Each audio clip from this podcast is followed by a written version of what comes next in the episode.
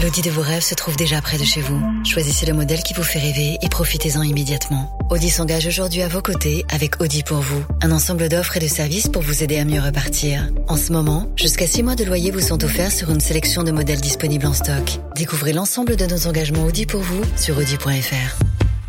Offre jusqu'à 6 mois de loyer suivant le premier versement offert. Offre LLD à particulier jusqu'au 30 juin 2020 sur 37 mois et 25 000 km par an maximum sur une sélection de véhicules en stock et si acceptation par Volkswagen Bank. Détails sur audi.fr.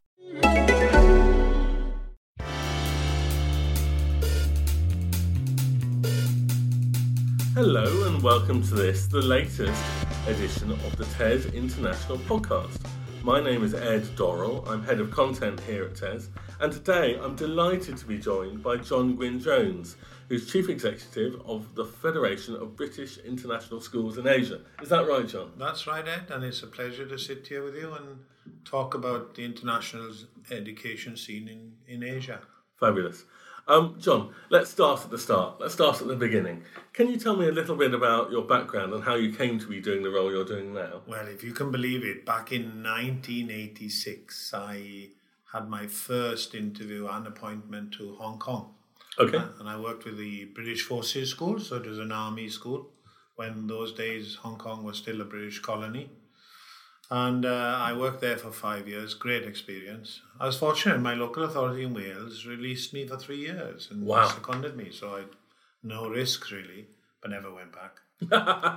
and of course, I could see that uh, Hong Kong was going to be handed back to China, so I moved on to Malaysia, where I had my first headship, became a principal of St. Christopher's International School in Penang, where I worked for 24 years, broke a lot of records actually. And that was a primary school. That was an international primary school, and um, that became my home. Um, and I retired there back in uh, 2014, which lasted about two weeks. and then I moved to Laos, of all countries, uh, which is a very underdeveloped country, and supported the growth of development at Panyathip, the British International School in Laos. And when I went there, we had two campuses, and in five years, I left there with five campuses. And then uh, recently, I was successful in being appointed the CEO of FOBISIA, the Federation of British International Schools. Which leads me to the um, very obvious question what does FOBISIA do? FOBISIA then services uh, sem- at the moment 70 British type international schools throughout Asia. So we have uh, schools in 17 different countries in the region.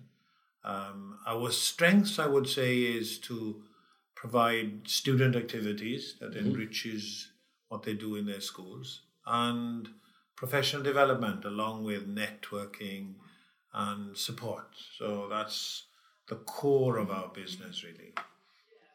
So I should say at this point, I'm excited to be able to tell listeners that we um, at TES will be uh, hosting the first, our first ever International School Awards at your conference in November in Bangkok. is- yeah, that is excellent news, and we've had dialogue over this over the last couple of months with yourselves, and we're delighted to, you know, tag this onto our conference and welcome schools uh, from around the world, you know, to to come to your awards evening and hopefully participate alongside our conference as well. I can't wait. That'll be in November. But anyway, John, tell me, what are the challenges for international schools in your region? Um, the obvious one would be recruitment and retention of teachers, but what are the others?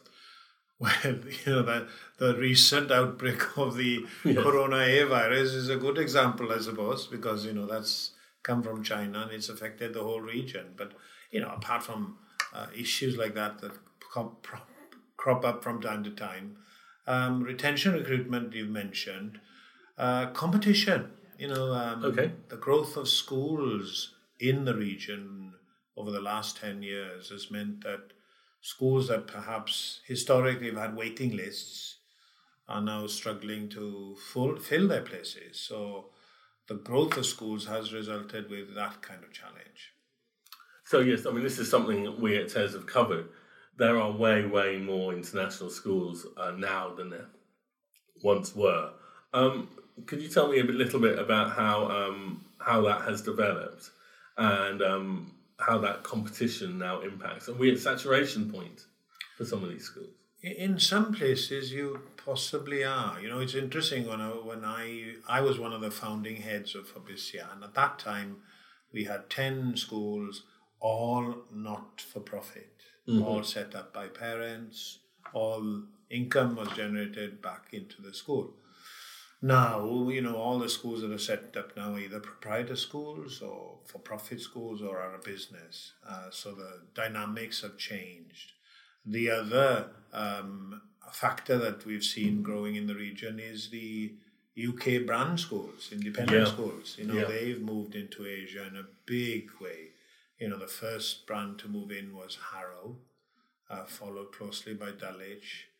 And now uh, there's an abundance of them wanting to expand internationally, not just mm-hmm. in Asia, mm-hmm. but in the Middle East and everywhere else as well. So that's that's a huge growth. And then you have these um, corporate, um, you know, investment companies such as Nord Anglia, um, seeing the potential of setting up schools and good schools. I have to say, you know, um, absolutely very impressive. So huge changes in in recent years. It's hard though, isn't it? It's harder than perhaps people would realise because it's very easy to sit here in the UK and say, you know, look at all these big public schools opening franchises left, right, and centre it's much harder than it looks, right?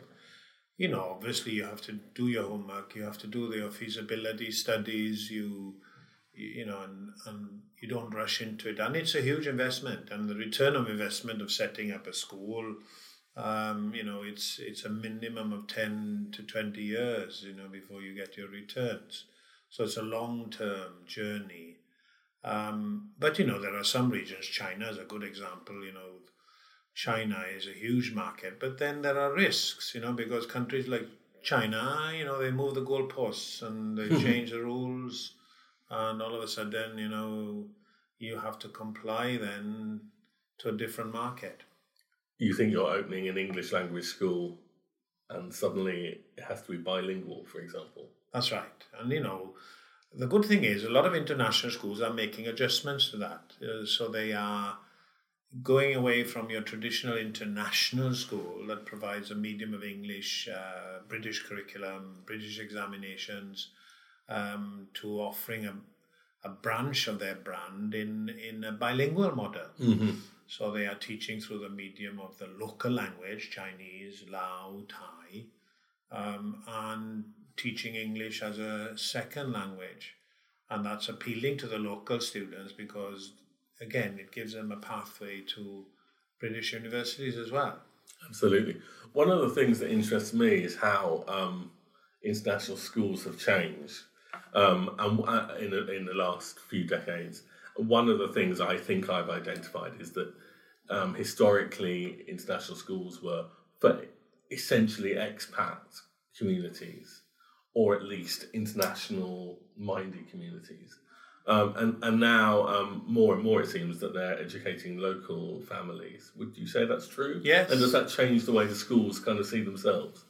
Well, yes, you have to adjust to that. You know, um, because the expatriate market sometimes shrinks because you know multinational companies that invest in these countries they localize their management teams and to cut their costs. So then schools have to adjust accordingly. Mm-hmm. Then and Malaysia is a great example because, you know, when I worked in Malaysia, initially there were no Malaysians allowed to attend international schools after, okay. after the age of six, which was compulsory school age in their system. Uh, they then changed that to being like 20%. And then now there's no cap. So, you know, most Malaysian international schools now are top heavy in terms of the number of Malaysian students they have, which are excellent students. Um, so the local market now is wanting a great exposure in terms of an English medium, British type, international education. So, you know, it's a good market um, that, that schools are, are tapping into. So are these more than British curriculum schools uh, or, or are they still British schools? You know, if you ask me what is a British international schools, then this podcast will be about five hours. you know, it, there's Fair such enough. a there's a, such a debate over that. You know, um, and even to become members of FOBISIA, there is a criteria which often can be interpreted differently. Uh, but there are certain uh, expectations. Curriculum is one.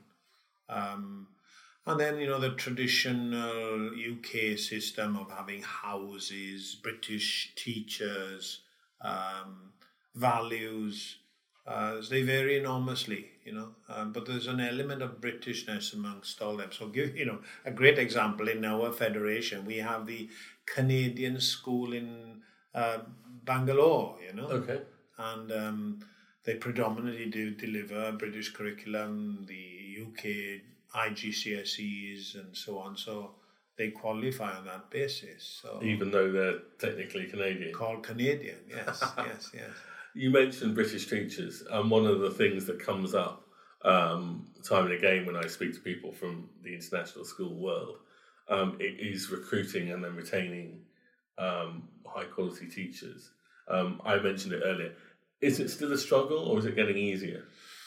It's a challenge for sure, and it's very competitive. You know, um, yeah, I remember the days where you would advertise for teachers around about February. You know, people now advertising as early as October prior to that. You know, to get ahead of the game, as it were. Um, so the challenge of finding suitable teachers to come out and work in overseas is becoming greater. Um, and now, you know, sc- schools are looking at potential NQTs coming straight out of university.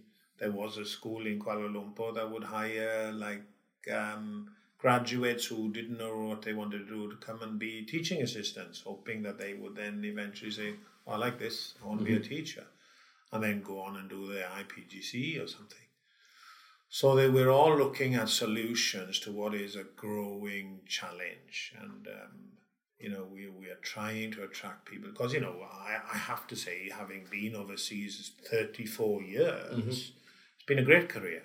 Yeah. Um, and you know these schools, international schools on the whole, the standards are high.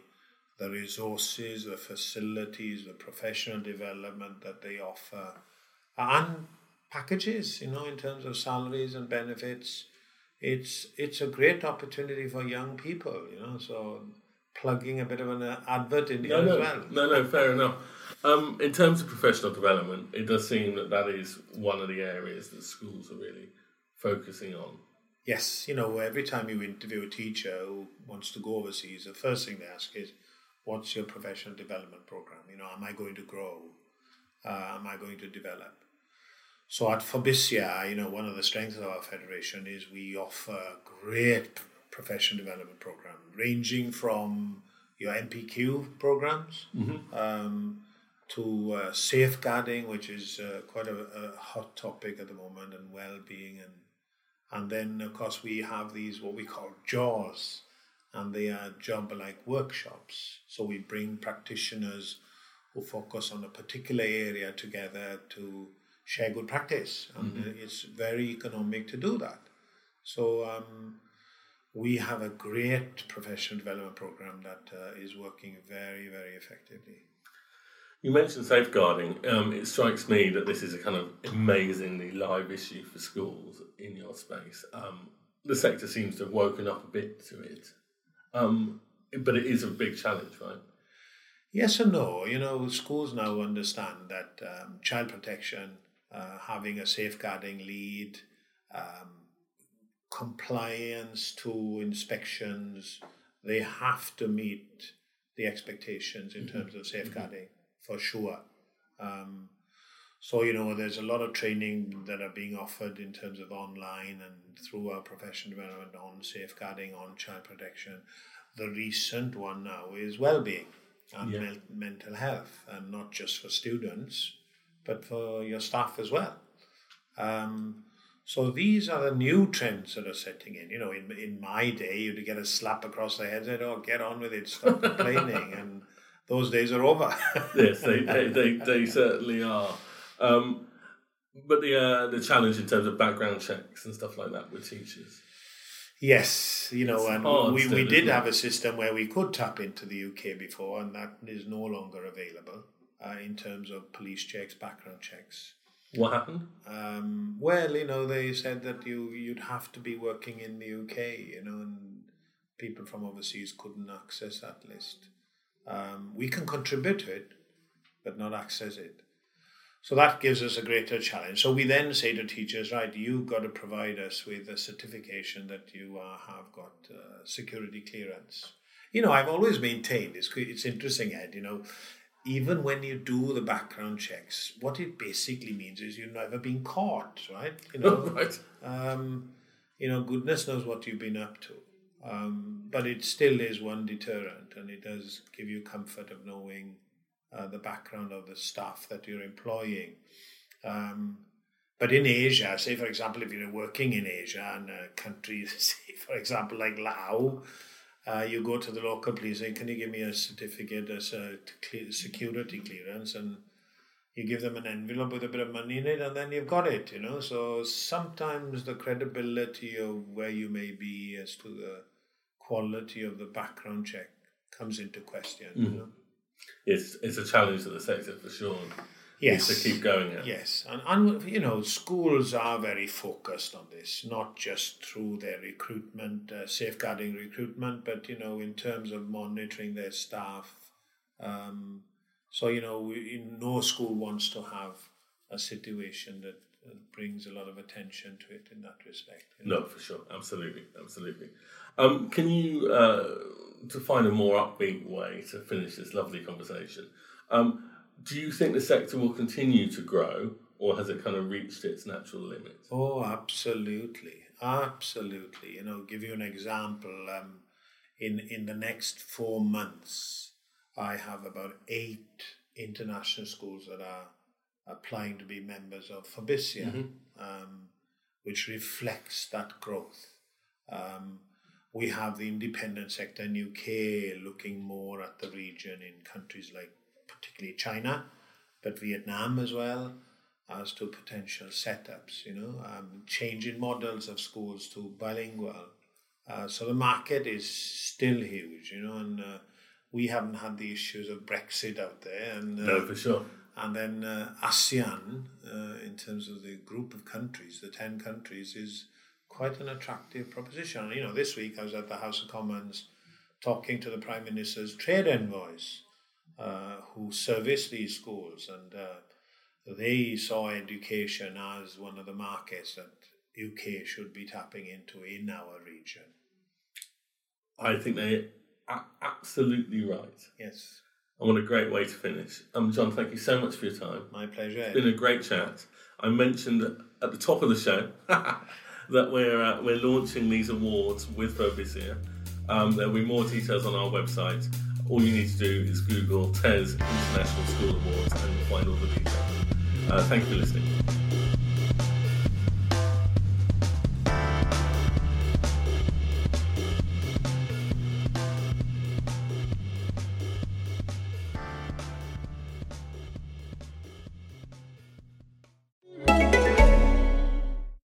L'audi de vos rêves se trouve déjà près de chez vous. Choisissez le modèle qui vous fait rêver et profitez-en immédiatement. Audi s'engage aujourd'hui à vos côtés avec Audi pour vous, un ensemble d'offres et de services pour vous aider à mieux repartir. En ce moment, jusqu'à 6 mois de loyer vous sont offerts sur une sélection de modèles disponibles en stock. Découvrez l'ensemble de nos engagements Audi pour vous sur audi.fr. Offre jusqu'à 6 mois de loyer suivant le premier versement offert. Offre LLD à particulier jusqu'au 30 juin 2020 sur 37 mois et 25 000 km par an maximum sur une sélection de véhicules en stock et si acceptation par Volkswagen Bank. Détails sur audi.fr.